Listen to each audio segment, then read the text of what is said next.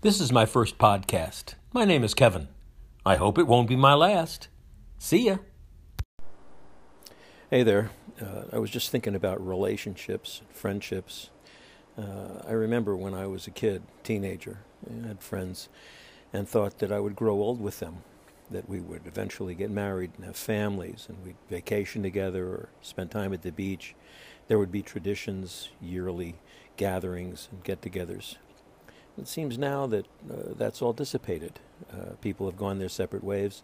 Some people have died. Um, it seems like those kinds of relationships are the kinds that are represented in, in old black and white movies. Uh, and those times that someone will die and we all gather and we think about that person and we all declare, well, we should spend more time together, we should get together more often. These are unique relationships and friendships, and we've been in each other's lives forever, and we need to pay attention to that and get together more often, and once a month or once every six months or whatever. And then the, the dust settles, and uh, we go back to our lives, and we don't interact, and we don't have anything to do with one another. Uh, I just find it very interesting that as time goes by, those imaginations of youth, uh, the things we thought would be true in the future, uh, by and large, don't happen. Life goes on, and we take different paths as we go along. But the things we thought would be true when we were young very rarely are. Yeah, musings. The good old days, huh? Watching the impeachment uh, trial in the Senate makes me realize uh, a horrible truth, something that probably everybody avoids thinking about. The level to which the politicians in our lives, our so called leaders, uh, really don't care at all about the citizenry nor the country, uh, no matter who they are. They're all ego driven, and because of the sponsorships that they enjoy from their donors and patrons, uh, all they care about is the power and the money. Uh, what seems to be so obvious to so many about what's going on in this impeachment trial does not seem to have affected any of the Republicans. Uh, none of them seem to be moving toward a fair trial with witnesses and with documents. None of them seem inclined to criticize the president.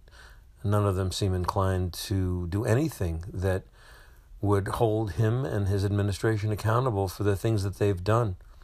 Uh, all, the the so-called perfect call is just one of the many things that have gone on in this administration across a variety of uh, cabinet departments that not only needed review but seem to point to a corruption that is dragging us down. And it's depressing to think that we're watching the dissolution of our country we may be flawed as a democracy. We may have done things in the past that we shouldn't have done. Uh, Allende in Chile and Vietnam and the Bay of Pigs and the Shah of Iran. A lot of things that we shouldn't have done. But fundamentally, this country stands for something, at least it used to. And the promises that we've made and the sacrifices that we've made as a country over the past several hundred years seem to be going down the drain because 53 people are not interested in anything but themselves. And it's just tragic to watch this. And it's tragic to come to terms with the fact that the people that we've elected to represent us in Washington, once they get elected, spend their time trying to get reelected and paying attention to the people only who have given them money and therefore bought access, not just everybody, regular people getting up every morning and going to work. Uh, it's an existential moment, and I'm really fearful that we're not going to survive it and that we're going to be witnessing at the moment the dissolution of this once great country.